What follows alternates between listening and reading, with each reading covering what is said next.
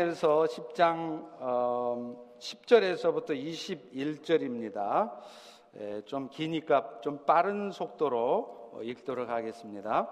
한 손이 있어 나를 어루만지기로 내가 떨었더니 그가 내 무릎과 손바닥이 땅에 닳게 일으키고 내게 이르되 큰 은총을 받은 사람 다니엘아 내가 너에게 이르는 말을 깨닫고 일어서라 내가 너에게 보내심을 받았느니라 하더라 그가 내게 이 말을 한 후에 내가 떨며 일어서니 그가 내게 이르되 다니엘아 두려워하지 말라.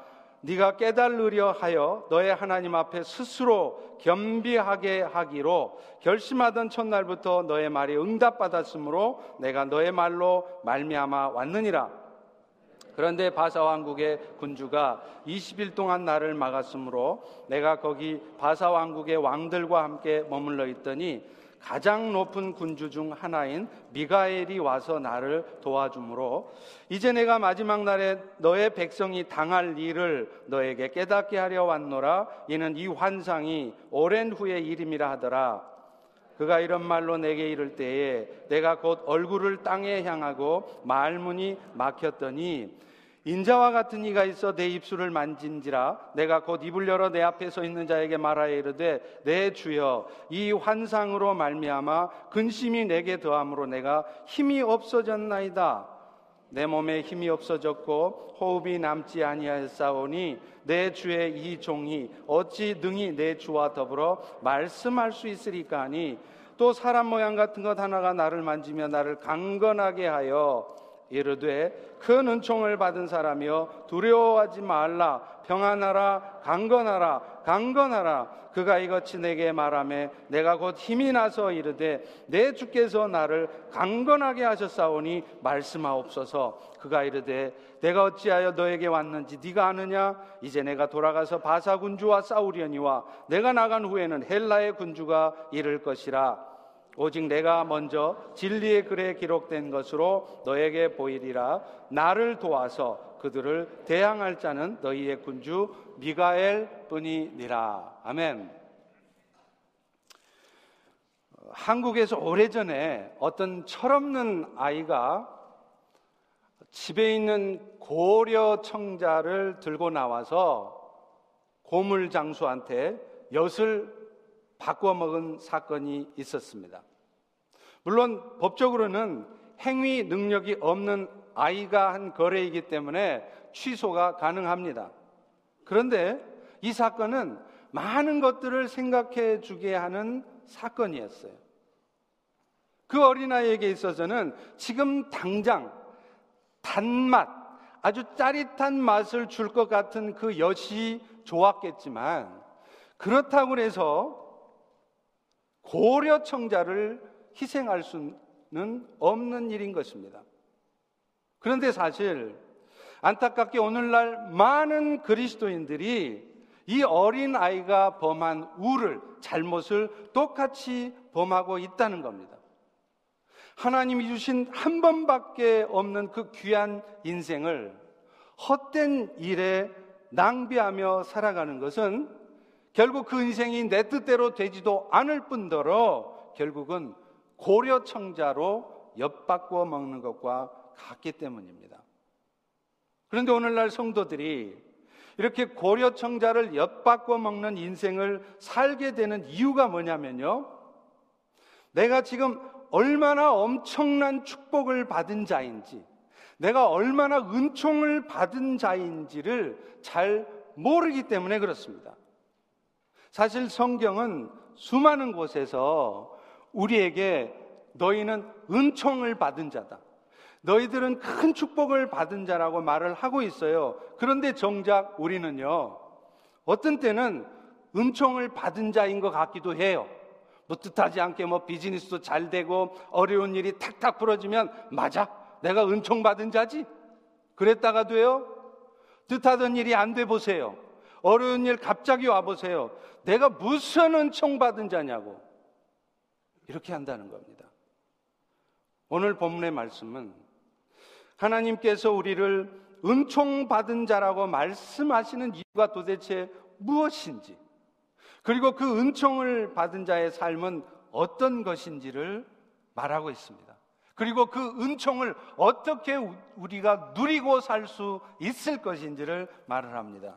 오늘 말씀을 통해서 우리 모두의 삶이 큰 은총을 입은 자의 축복들을 누리는 그런 삶이 될 수 있기를 주의 이름으로 축원합니다.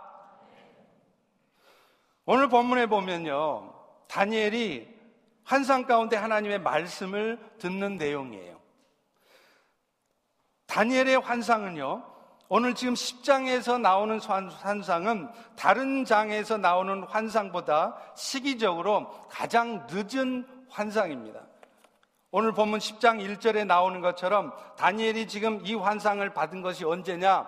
고레스 왕 3년. 세계 역사에서는 사이러스라고 하는 왕입니다.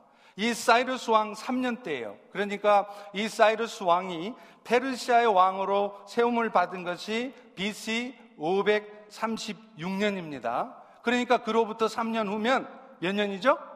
얼른 계산해 보세요. 534년이에요. 그런데 지금 이때는 다니엘 선지자가요, 바로 죽기 직전 상황이라는 거예요.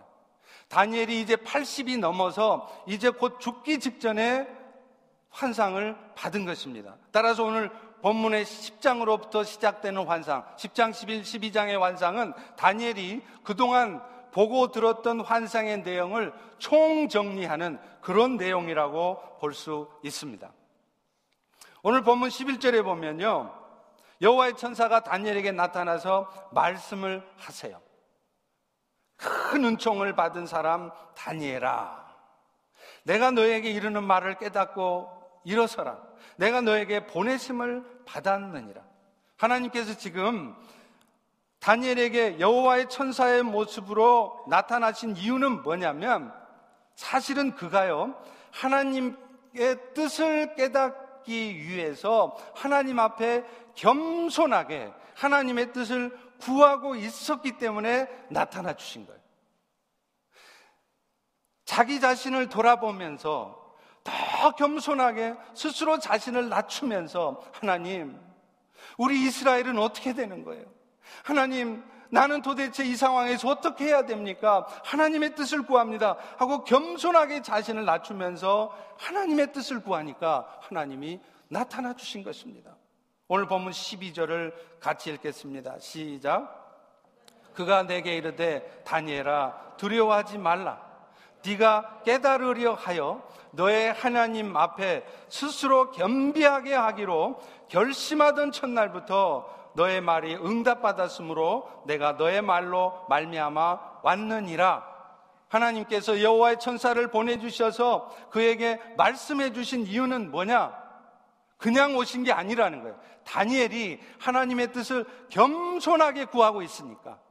하나님 이 상황에서 나는 어떻게 해야 됩니까? 하나님의 뜻을 겸손하게 자신을 낮추고 구할 때 나타나 주셨다는 것입니다.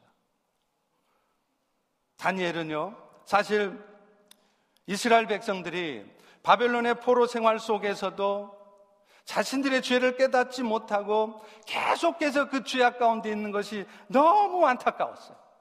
저도 종종 그래요. 우리 성도들이 자신의 연약함과 부족함을 깨닫지 못하고 그 죄 가운데, 그 어둠 가운데 계속 있을 때 다니엘의 마음처럼 안타깝습니다. 다니엘은 지금 이스라엘이 겪는 이 민족적인 환란과 고통의 직접적인 원인이 이스라엘 백성들의 폐역함 때문이었음에도 여전히 반역하는 삶을 지속하는 이스라엘 백성들이 너무 안타까운 거예요. 또 그들 중에는요, 이미 고국으로 이스라엘로 돌아가라고 고레스 왕이 선언을 했기 때문에 얼마든지 돌아갈 자유가 있음에도 불구하고 여전히 포로된 상태에서 안주해서 사는 거예요. 하나님의 나라? 그런 건 관심 없다는 거예요. 그러면서도 자신의 삶이 굉장히 불편하고 힘들어도 그 불편함을 감수하면서까지 하나님 나라의 삶을 추구하지 않는 거예요. 돌아가질 않는 거예요. 그런 이스라엘의 모습을 보고 다니엘은 너무나 속이 상했습니다. 또 고국으로 이미 돌아간 그 이스라엘 백성들 중에도 가자마자 그들이 한 것이 무엇입니까? 성전을 다시 재건하는 거 아니었어요? 열심히 으쌰으쌰 하죠. 우리가 이렇게 살면 안 돼. 우리가 이렇게 살다가 당했잖아. 이제 정신 차려야 돼. 정전부터 건축하자. 그렇게 했어요. 그런데 어떤 일이 벌어집니까? 사마리아 총독이 방해하는 거예요.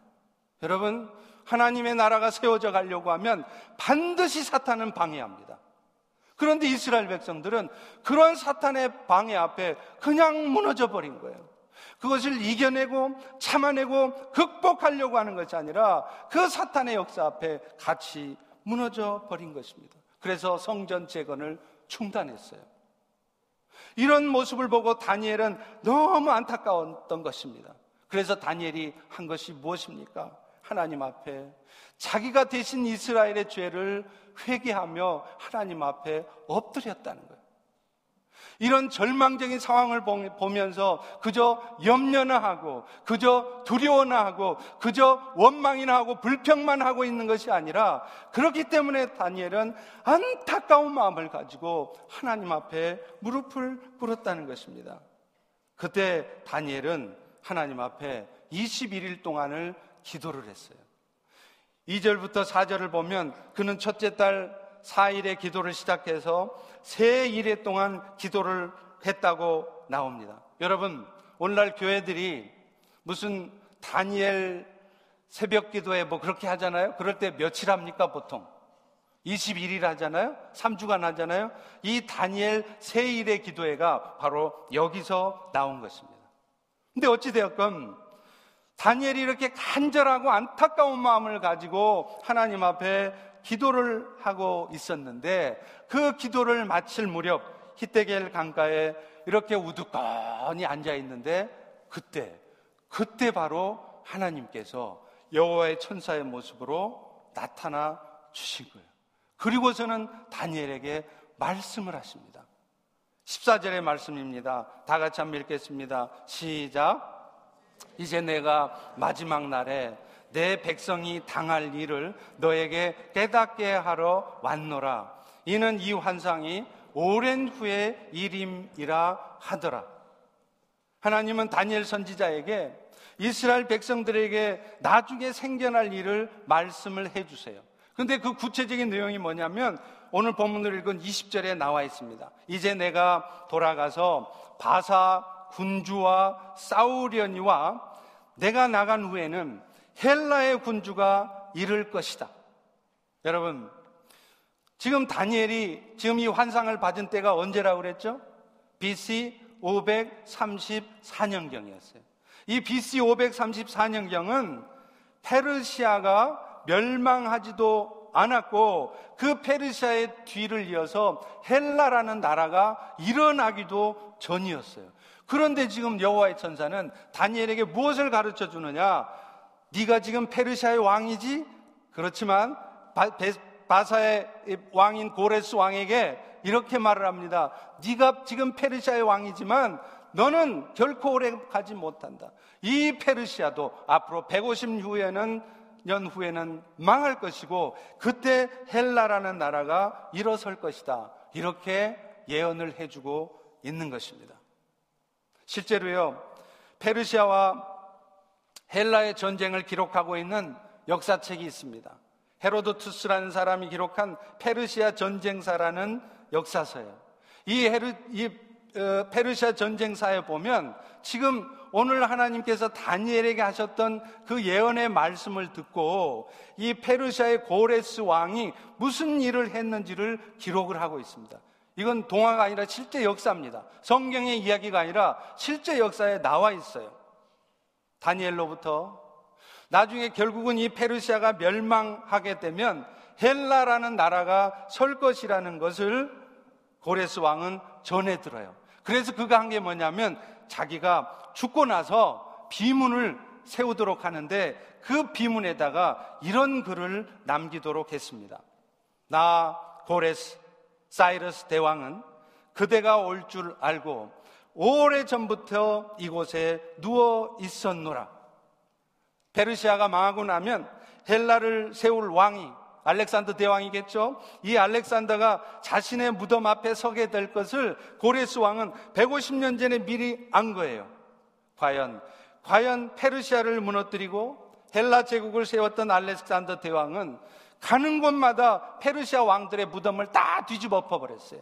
그런데 유독 이 알렉산더 대왕이 무덤을 뒤엎지 않은 페르시아의 왕이 있었습니다. 그 왕이 바로 고레스 세계 역사에서 사이루스 왕의 무덤이었어요. 이 알렉산더 대왕은 오히려 자신이 쓰던 망토를 그 무덤에 덮어주고 정중하게 예의를 표시하고 떠났다고 합니다. 여러분, 이 알렉산더 대왕이 그 고레스 왕의 무덤을 파헤치지 않고 보존시킨 이유가 뭡니까? 바로 고레스가 써놓은 비문 때문이었다는 겁니다. 그런데 이 고레스가 무덤이 파헤쳐지는 화를 면하게 된 이유도 바로 이 다니엘이 하나님으로부터 환상을 들은 가운데 들은 예언의 말씀 때문이었다는 것입니다. 그리고 다니엘은 이 하나님으로부터 이 예언의 말씀을 들을 수 있었던 이유가 뭐냐면 아까 12절에 읽으셨죠? 겸손하게 자기를 낮추며 하나님 이스라엘의 죄악을 보면 너무 안타깝습니다.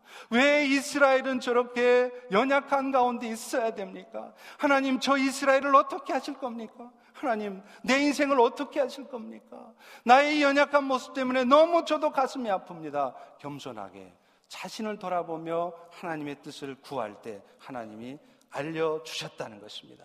사랑하는 성도 여러분, 오늘날 우리가 큰 은총을 받은 자인 것은 예수 그리스도로 말미암아서 영원한 생명을 얻고 하나님 나라의 백성이 되어진 것도 축복이지만 한 치 앞도 알 수 없는 이 세상을 살아가면서 하나님께서 우리의 삶을 친히 인도하시고 그 우리의 삶을 어떻게 인도하실 것인지를 우리에게 알려주신다는 것입니다. 여러분, 세상을 가장 지혜롭게 살아가는 방법이 뭘까요? 하나님께 묻는 거예요. 여러분, 여러분이 지금 앞으로 여러분의 인생이 어떻게 될 거 아십니까? 여러분이 IQ가 아무리 좋아도요. 여러분이 박사학위가 10개가 있어도 과연 여러분의 인생이 1년 후에 어떻게 될 것인지 여러분은 아무도 알 수 없습니다. 오늘날 이 미국 땅이 오늘날 우리의 조국 대한민국이 어떻게 될 것인지 아무도 알 수 없어요. 가장 지혜로운 사람은 누구냐? 이 세상의 주인 대신 하나님께 뜻을 묻는 자입니다. 오늘도 내 생각대로 내가 70년 동안 경험해왔던 그 세상의 경험대로 내가 30년 동안 해왔던 그 비즈니스의 경험대로 인생을 살려고 하는 것이 아니라 내가 느끼는 대로 내가 보는 대로 그저 결정하고 행동하는 것이 아니라 하나님 내가 어떻게 하는 것이 하나님의 뜻입니까? 또 무엇을 하나님이 기뻐하시는니까 하고 하나님께 뜻을 묻는 것이에요. 그런데 그러면 그러면 우리 하나님은 놀라운 지혜를 우리에게 주십니다. 세상 사람들은 전혀 알 수 없는 그런 놀라운 지혜를 우리에게 주셔서 내가 지금 왜 이런 상황 가운데 처해 있는지 그리고 이 어려운 상황을 내가 어떻게 돌파할 수 있는지 지혜를 주신다는 거예요. 그리고 그 지혜를 가지고 살아갈 때 세상 사람들이 다 안 된다고 하는 일이 되어지는 것입니다. 도무지 돌파하기가 어려운 상황도 돌파가 되어지는 것입니다. 여러분, 이것이 바로 우리가 하나님 앞에 은총을 받은 자인 이유입니다. 그런데요, 한 가지 기억해야 될 게 있습니다. 우리가 그렇게 겸손한 마음으로 우리를 낮춘 다음에 하나님께 뜻을 구하고 하나님의 생각을 묻는다 할지라도 어떤 때는요, 오늘 다니엘에게 알려주신 것처럼 속 시원하게 우리에게 알려주시 않을 때가 있다는 거예요. 도무지 기도해도 안 알려주세요. 그럴 때 여러분 참 답답하지 않습니까? 제가 중국에 처음 선교하러 갔을 때도 그랬어요. 하나님, 저를 도대체 어떤 모습으로 쓰실 것입니까? 그래서 저는 중국에 가자마자 하나님 앞에 기도했습니다. 40일 동안 금식하면서 하나님께 뜻을 물었어요. 하나님, 제가 왜 이 중국에 와 있으며 이곳에서 내가 하기를 원하시는 것이 무엇입니까? 나는 주 뜻대로 살기를 원합니다. 하고 주의 뜻을 물었어요. 그런데 우리 하나님이 40일 금식이 다 끝나도록 대답을 안 하시는 거예요. 그런데 그 즈음에요. 제가 40일 금식 기도를 한다는 얘기를 듣고 저를 격려하려고 선교사님 일행들이 방문을 하셨어요. 그래서 함께 예배를 드리고 있었습니다. 그런데 그때 그때 예배를 드리면서 찬송가를 그때 찬송가로 431장 지금은 아마 549장인지 48장인지 잘 모르겠어요. 그 찬송가를 부르는데요. 그 가사가 내 마음에 큰 하나님의 음성으로 들리는 거예요. 내 주여 뜻대로 행하시옵소서. 온 몸과 영혼을 다 죽게 드리니 이 세상 고락간 주 인도하시고 날 주관해 주셔서 주 뜻대로 사용하소서. 그때 제가 깨달았습니다. 아, 하나님께서 이 찬송과 가사를 통해서 나에게 말씀하시는 거구나. 하나님은 내 인생을 항상 최선의 것으로만, 내 보기에 불안하고, 내 보기에 뭔가 석연치 않아도, 나를 이끄시는 이, 지금 이 상황이 나에게는 가장 최선의 길인 것으로 인도하시는 것이구나. 그러니 너는 네가 갈 길에 대해서 궁금해하지 말고 내가 이끄는 대로 따라오라는 것이구나. 이렇게 생각을 하게 되었습니다. 사랑하는 성도 여러분, 우리 하나님은요, 여러분의 인생도 마찬가지일 거예요. 어떤 때는 여러분이 간절히 기도할 때, 아니, 어떤 때는 하나님 앞에 구하지도 않았는데도 하나님께서 여러분의 삶을 어떻게 이끌어 가실지를 알려주시기도 하고, 여러분들의 인생에 어떤 일들이 있을 것인지에 대해서 알게 하실 때가 있어요. 그런데요, 어떤 때는 아무리 기도해도 그야말로 작정하고 기도해도 다음 단계 내가 무엇을 해야 될지를 하나님이 알려주시지 않을 때가 있습니다. 그런데, 그런데 지나놓고 보면요. 모르고 가는 길이 축복일 때가 있습니다. 나중에 지나고 보면 왜 그때 하나님께서 나에게 모든 것을 알려주시지 않았는지, 그래서 오늘날 내 인생이 왜 그렇게 이끌려가게 하셨는지 나중에 나중에 알게 하실 때가 있어요. 그런데 그때 생각해 보면 만약에 내가 그렇게 하나님의 뜻을 묻고 하나님의 인도하심에 대해서 알기를 원했을 때 알려주셨다라면 나는 결코 그 길을 가려고 하지 않았을 때 그렇게 하십니다.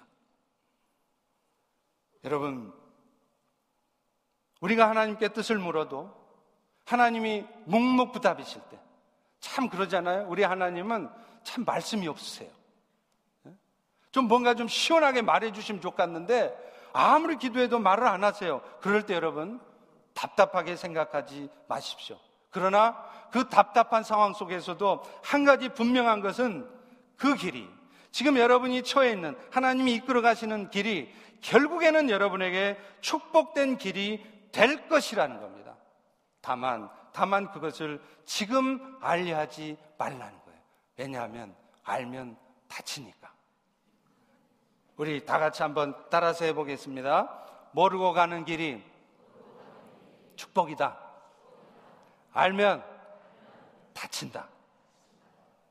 여러분, 오늘 우리가 하나님께 은총을 받은 자인 것은 이렇게 나에게 당신의 뜻을 알려주시던 알려주시지 않던 우리에게 항상 최선의 길로 우리의 삶을 이끌어 가신다는 거예요.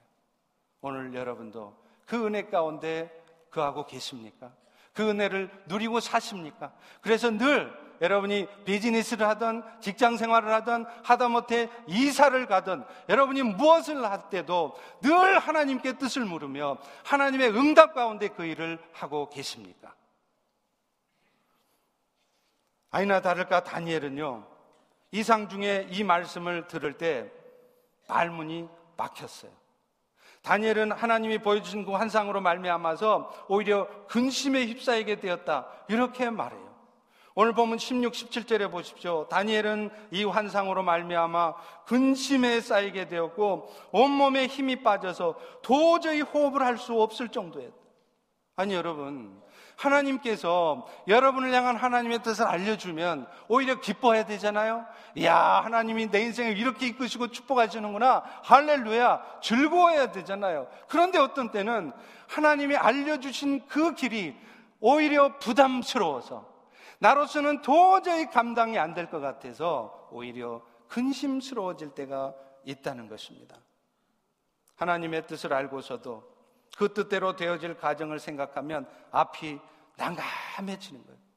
지금 다니엘 선지자도 그랬습니다. 하나님께 뜻을 구하고 그 뜻대로 될 일들을 하나님께로부터 들었지만 그 역시 온몸에 힘이 빠져 있어요. 여러분, 하나님께서 우리를 통해 뭔가를 이루어 가실 때도 마찬가지예요. 그것이, 그것이 하나님이 알려주신 것들, 그것들이 마치 내가 하는 것으로, 내가 해야 되는 것으로 계산이 되게 되면 우리에게는 감당하기 어려운 두려움이 찾아오게 됩니다.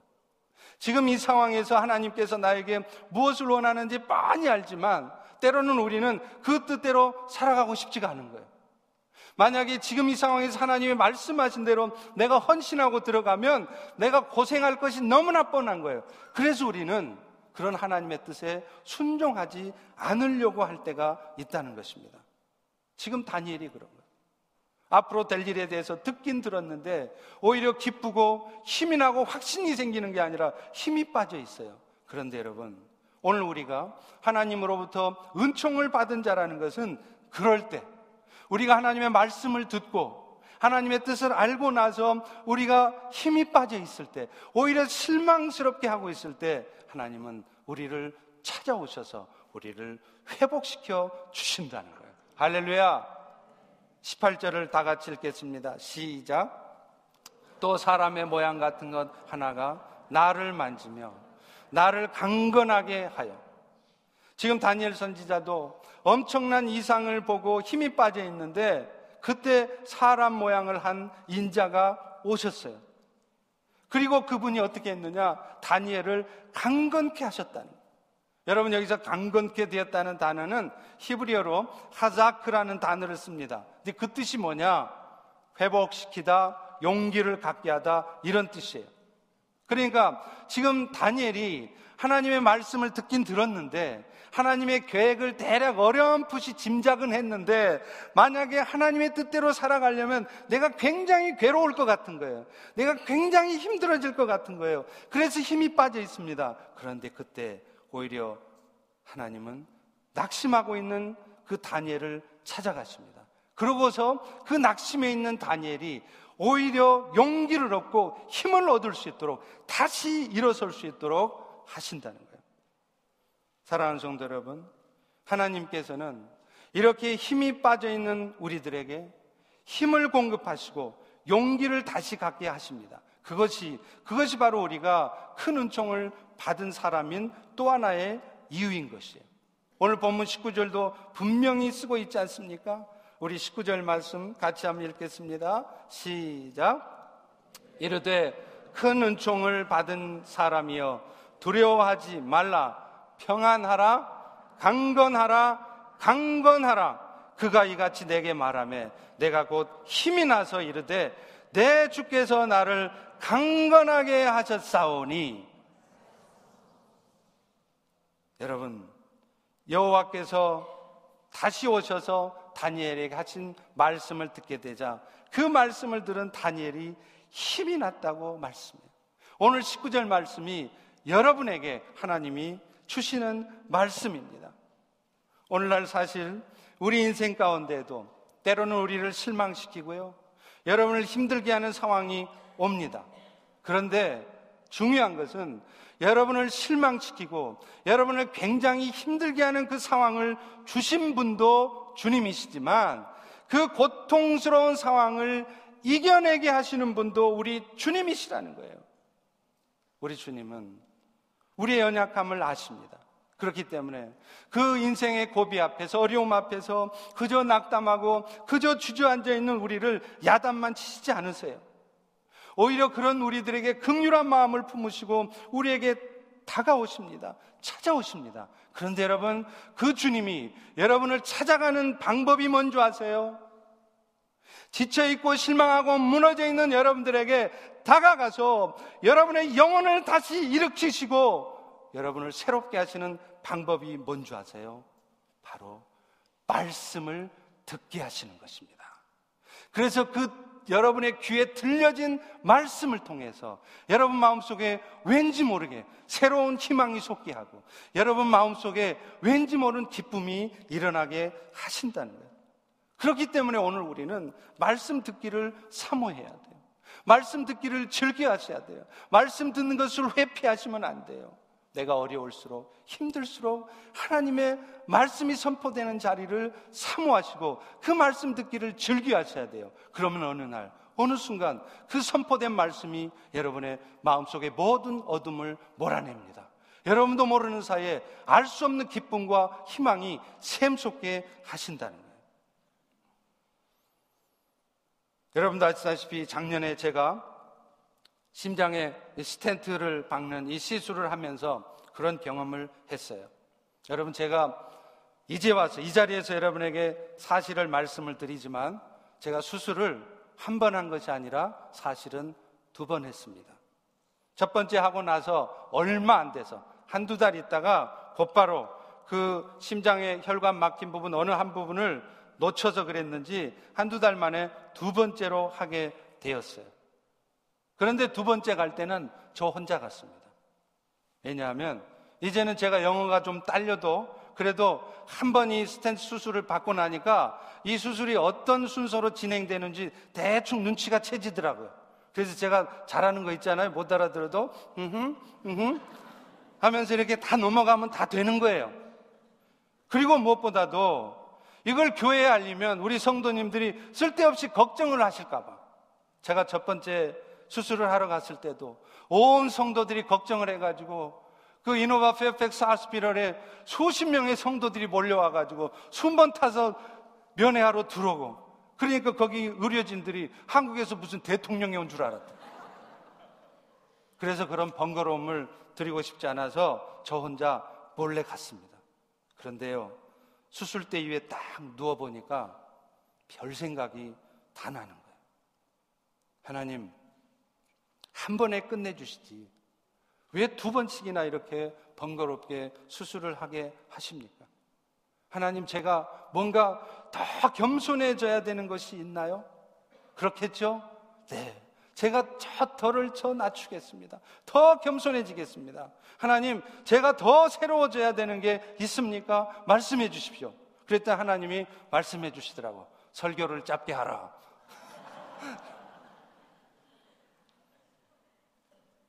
하나님, 제가 이런 몸으로 어떻게 이 미국 땅에 와서 하나님이 주신 사명을 감당해 갈 수 있습니까? 두렵습니다.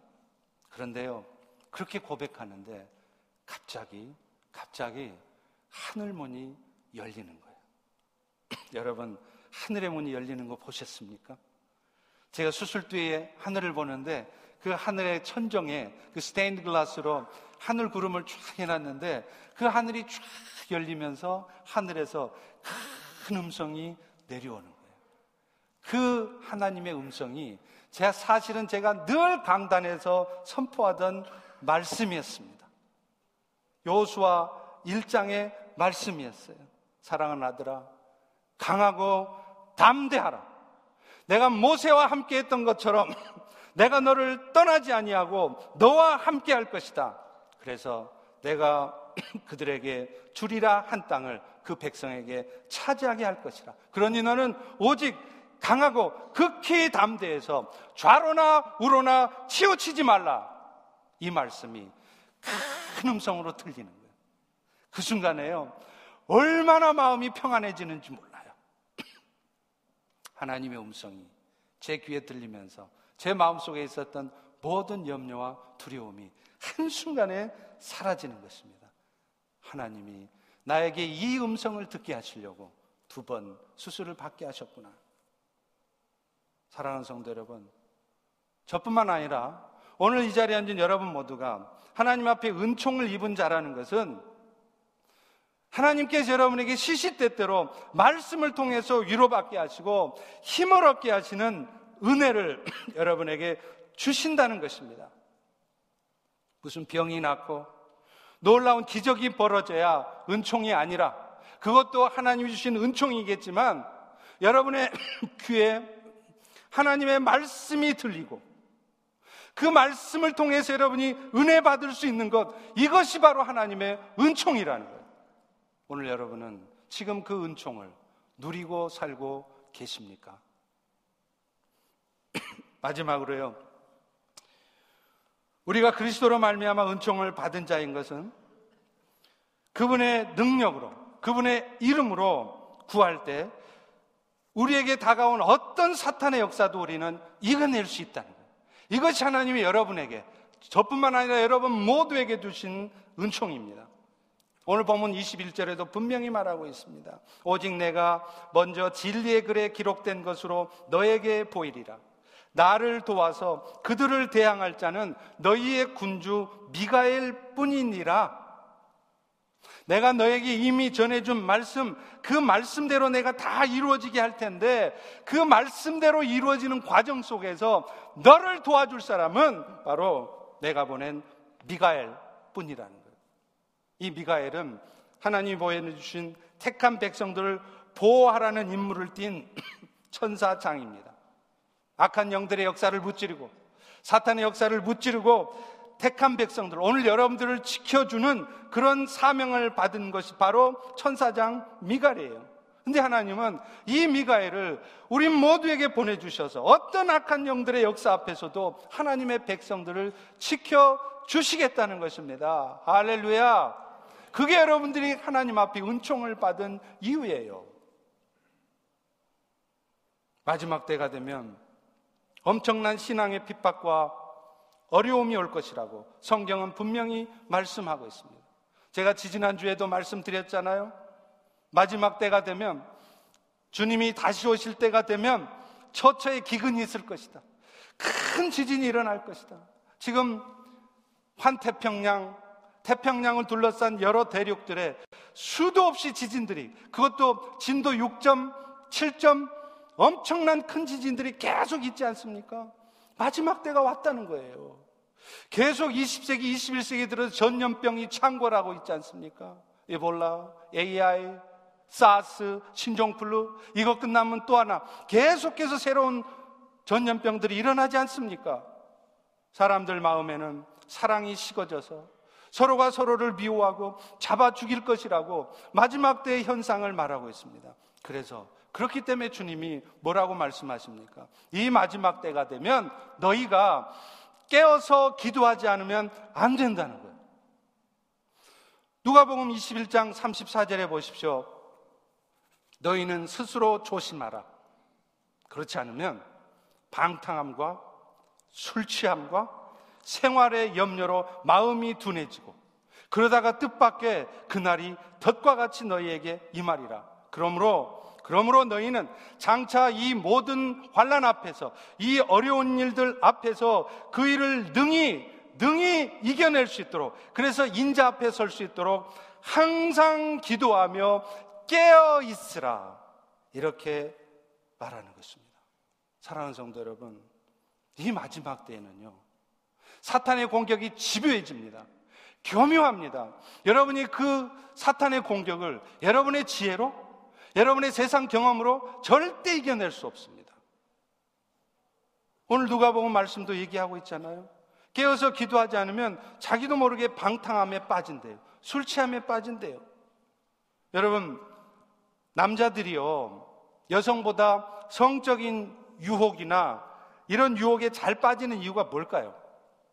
제가 볼 때는요, 남성들이 타고나기를 여자들보다 더 성적 유혹에 약하도록 만들어졌기 때문이 아니라고 저는 생각합니다. 왜 그러느냐? 대체적으로 보면요. 남자들이, 남자 성도들이 더 기도를 안 해요.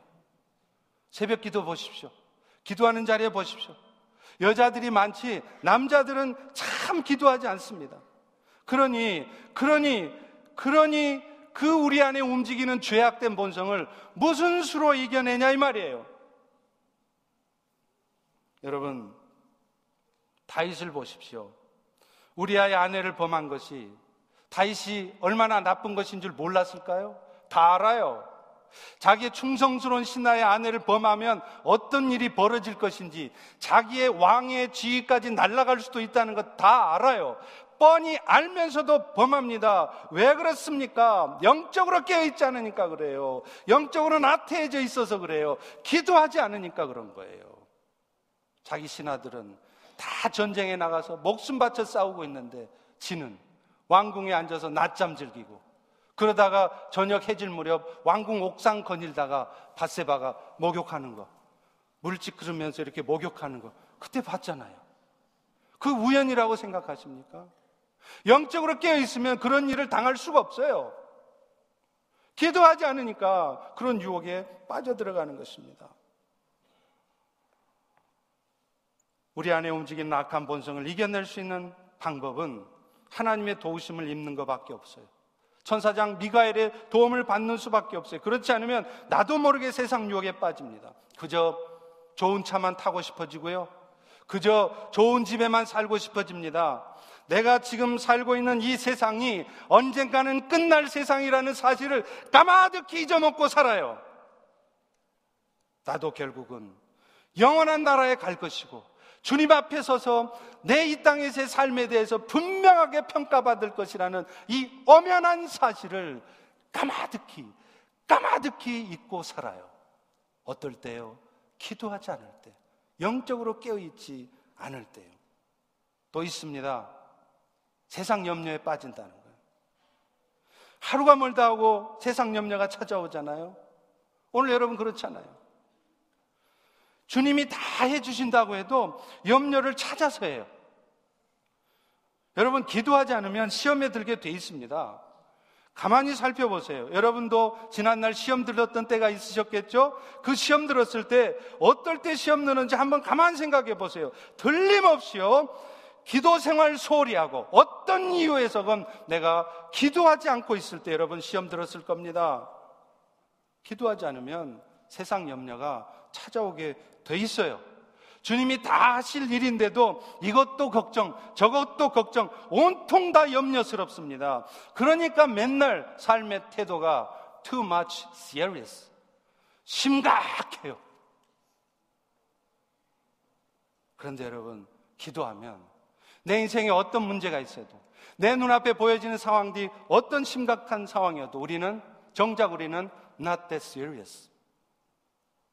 이렇게 된다는. 여러분 정말 이 마지막 때에 기도하셔야 돼요. 얼마나 사탄의 역사가 센데 우리는 너무 태평해요. 그러니 사탄의 역사 앞에 다 나가 떨어지는 거예요. 주마 가편이라는 말이 있지 않습니까? 달리는 말에 채찍질 한다는 거잖아요. 제가 여러분에게 주마 가편 하는 것 같아서 죄송한 마음도 있습니다.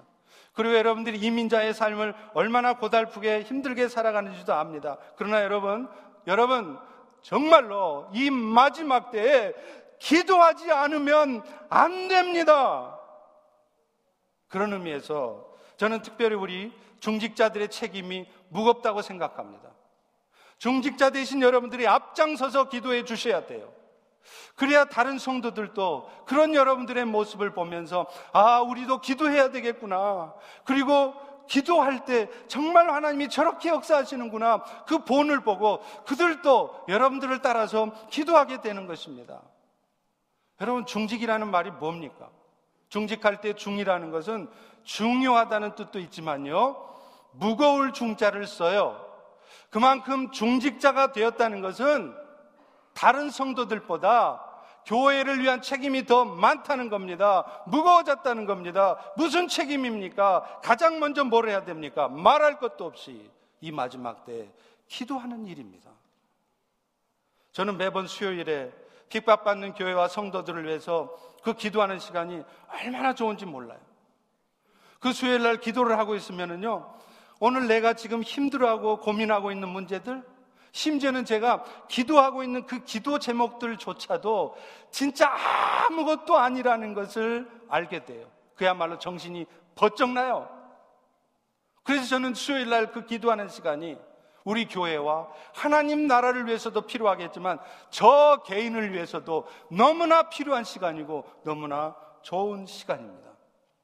여러분, 지금도 세계 곳곳에서는 예수 믿는다는 이유 하나 때문에 엄청난 핍박을 당하고 사는 사람들이 부지기수예요. 생명을 내어놓아야 되는 사람도 있어요. 그런데 오늘, 오늘 우리는 어떻게 삽니까? 인생 살면서 겪는 그 조그만 일들 앞에 엄살을 피워요. 예수는 왕이라고 고백하면서 맨날 찬양한 때는 왕이신 예수라고 외치면서 어떤 사탄의 권세도 이미 이겨놓으신 승리하신 예수가 오늘 또 우리의 삶을 책임지고 계신다고 하면서 우리는 걱정한단 말이에요. 지금도 여러분이 쓸데없는 걱정 가운데 있는 이유가 뭔지 아세요? 사실은 여러분이 주님을 바라보지 않으니까 그래요. 정말로 주님이 일하실 것을 믿는다면 우리가 할 일은 그 근심스러운 일 앞에서 염려, 근심, 두려움에 휩싸여 사는 게 아니라 기도하시는 일입니다. 그런데 우리는 놀랍게도 기도는 안 하고 걱정만 하고 있어요. 그러니 맨날 마음이 어두워지는 거예요. 기도할 수 있는데 왜 걱정하십니까? 라는 찬양이 있는데 우리는 거꾸로 걱정할 수 있는데 왜 기도하십니까? 우리 옆에 분들한테 좀 비꼬는 투로, 비아냥거리는 투로 한번 이렇게 한번 비꼬아 보겠습니다. 걱정할 수 있는데 왜 기도하십니까? 북한 말로 한번. 네. 한번 해보시죠. 걱정할 수 있는데 왜 기도하십니까? 여러분, 기도해 보십시오. 진짜 걱정 다 날라가요. 뭔가 알 수 없는 확신이 우리 마음에 가득 채워집니다. 오늘 우리가 기도해야 되는 또 하나의 중요한 이유가 있죠. 이 마지막 때 교회가 존재하는 목적은 영원 구원이기 때문에 그럽니다. 마지막 때가 되면 대환란이 시작되면요. 여러분 복음을 전하려고 해도 여러분 전할 수가 없어요. 이미 그 시대가 도래했습니다. 지금도 영국에서는 길거리에서 복음을 전하면 바로 체포돼요. 미국도 이제 공립학교에서는 공식적으로 기독교 용어를 사용할 수 없습니다. 그렇기 때문에 지금 전할 수 있을 때 열심히 전해야 돼요. 그런데 오늘날 교회들은 영원 구원에 대해서 너무나 안일한 모습을 갖고 있습니다. 교회가 성장해야 되는 것 당연한 일입니다. 그런데 여러분, 그 성장이라고 하는 것이 맨날 주변 교회 성도들이 옮겨와서 성장하는 것이면 그게 무슨 의미가 있겠습니까? 영원 구원의 역사가 안 일어나고 있다면 주일날 우리 교회 성도들이 몇 명 더 왔는가를 세는 것이 무슨 의미가 있겠습니까? 자칫 숫자 노름에 빠져서 교회는 성장하고 있는데 정작 주님이 기뻐하시는 교회가 되어가지 않을 수 있다는 거예요. 이제 우리는 4월 16일 새생명 축제를 합니다. 하나님 여러분들에게 요구하십니다. 여러분의 섬김과 간절한 기도를 따라 한 영혼이 구원되게 하라는 거예요. 단 10명이 모이는 교회도 날마다 구원이 일어나는 교회라면 그 교회는 하나님이 기뻐하세요. 그런데 매주 수십 명씩 성도들이 늘어나도 하나님이 귀한 일꾼을 보내주시는 것은 참 감사한 일이겠지만 단 한 명의 영혼도 구원하지 못하는 교회라면 그 교회는 이미 교회로서의 존재 가치를 잃은 것입니다. 우리 펠로십 교회도 날마다 영원 구원이 일어나는 교회가 되기를 소망합니다. 가만히 앉아서 주변 교회 성도들이 모여들기를 기다리는 그런 교회가 아니라 단 한 영혼이라도 구원시키기 위하여서 세상을 향해서 나가고 손해보며 기꺼이 희생당하면서 섬기면서 그 영혼을 위해서 간절히 기도하는 그런 교회가 되기를 소망합니다. 우리 다 일어나셔서 우리 다 같이 한번 찬양하고 기도하겠습니다. 하늘의 문을 여소서